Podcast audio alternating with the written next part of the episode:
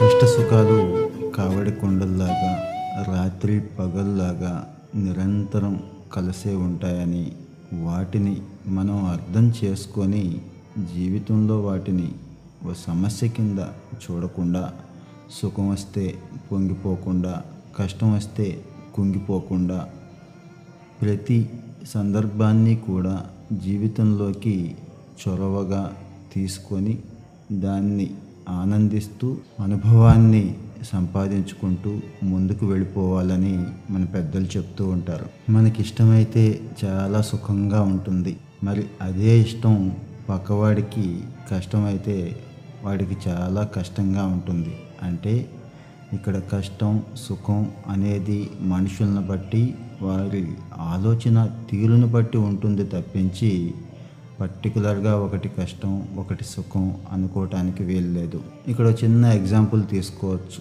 చిన్నతనంలో మనకి తెలుగు ఇష్టంగా ఉన్నప్పుడు ఆ తెలుగు మాస్టర్ గారు చెప్తున్న పద్ధతి నచ్చినప్పుడు దాని మీద ఆదరణ పెంచుకొని ఆ తెలుగు ఈరోజు కూడా అద్భుతంగా ఆస్వాదిస్తున్న వాళ్ళు ఉన్నారు మరి ఇదే రివర్స్లో ఆ భాష మీద పట్టు లేక బాధపడుతున్న వాళ్ళు ఉన్నారు.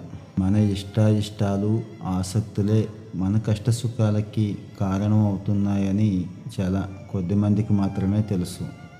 జీవితంలో వస్తున్న ప్రతి సందర్భాన్ని చక్కగా స్వీకరిస్తూ దాన్ని జీవితానికి అన్వయించుకుంటూ తగిన పరిష్కారం వెతుక్కుంటూ ఎవరైతే చొరవగా ముందుకు వెళ్ళిపోతారో వాళ్ళే కష్ట సుఖాలని సమానంగా చూడగలుగుతారు.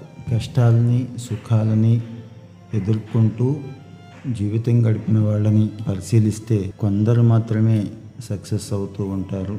కొందరు అధ్వాన్నంగా తయారై అధమ స్థితికి జారిపోతూ ఉంటారు. వీటికి ప్రధాన కారణం ఏంటి అంటే నిస్వార్థత. కష్టాన్ని కానీ సుఖాన్ని కానీ ఎదుర్కొంటున్న క్రమంలో సాధ్యమైనంత వరకు నాకేంటి నేనేంటి అని కాకుండా దీనివల్ల పది మందికి మేలేంటి ఈ సమాజానికి ఏమైనా ఉపయోగం ఉందా అని ఆలోచిస్తూ సమాజం బాధని ప్రజల మనస్తత్వాన్ని కూడా పరిగణలోకి తీసుకుంటూ ఎవరైతే ముందుకెడుతున్నారో వాళ్ళు సక్సెస్ అవుతున్నారు. తన కష్టాలని మెట్లుగా ఉపయోగించుకోవడమే కాకుండా రోజువారీ జీవితంలో తనకి ఎదురైనటువంటి ఇతరుల కష్టాలను కూడా ఒక అనుభవంగా ఒక మంచి స్టెప్పింగ్ స్టోన్గా మలుచుకుంటున్నారు. కొంతమందికి ఆ రోజు అనుకున్న సక్సెస్ వస్తే అద్భుతంగా ఉంటుంది. అదే సక్సెస్ రాకపోతే చాలా దారుణంగా ఉంటుంది. మరి ఇది కరెక్టా అంటే ఆలోచించాలి.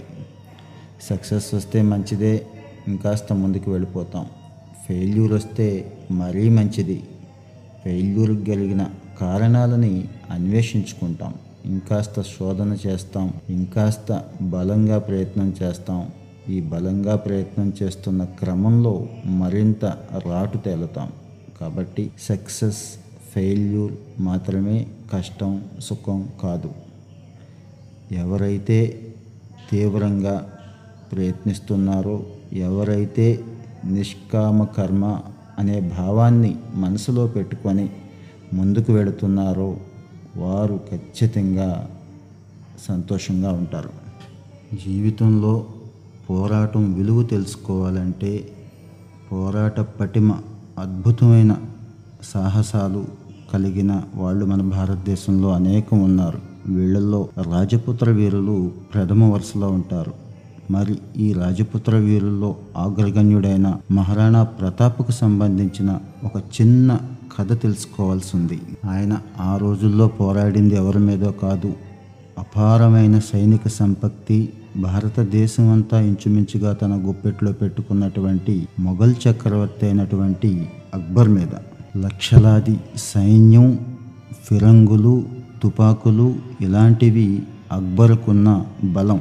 మరి రాణా ప్రతాప్ దగ్గర ఎవరున్నారు అంటే విల్లులు బరిసెలు కత్తులు పట్టుకొని పోరాటం చేస్తున్నటువంటి ఏమాత్రం అనుభవం లేనటువంటి స్థానిక ప్రజలు ఆటవిక జాతులు అలాగే సామాన్య ప్రజలు ఈయన సైన్యం. పోనీ అందులోనూ సాటి రాజపుత్ర రాజ్యాలు కానీ వీరులు కానీ ఈయనకి తోడుగా వచ్చారా అంటే అది కూడా లేదు. బలవంతుడైన అక్బర్ పక్షానే ఉన్నారు ఆ రోజున. తన మాతృభూమి తన గౌరవానికి ప్రతీక అయినటువంటి మేవాడ్ సామ్రాజ్యం కోసం ఇరవై ఐదు సంవత్సరాల పాటు అహర్నిశలు పోరాడాడు. అది ఆ రోజున ప్రపంచంలో ఉన్నటువంటి అత్యంత బలమైన రాజుతో. ఒకనొక సందర్భంలో అయితే తనకి తన సైన్యానికి కూడా ఆహారం దొరకని పరిస్థితి వచ్చినప్పుడు అక్కడ స్థానికంగా దొరుకుతున్న గడ్డిని రొట్టెలుగా చేసుకొని తినవలసి వచ్చింది. అయినా కూడా ఏమాత్రం ఆలోచించలేదు బాధపడలేదు.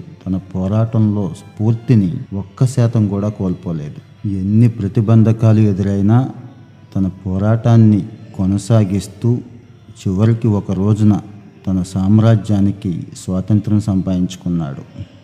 ఇది జీవితంలో కష్టానికి సుఖానికి మధ్య ఉన్న గ్యాప్.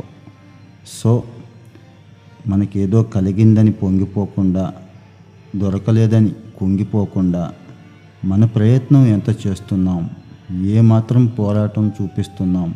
నిజాయితీగా మనం ఎంత కష్టపడుతున్నాం అనేదే కొలమానం అవుతుంది.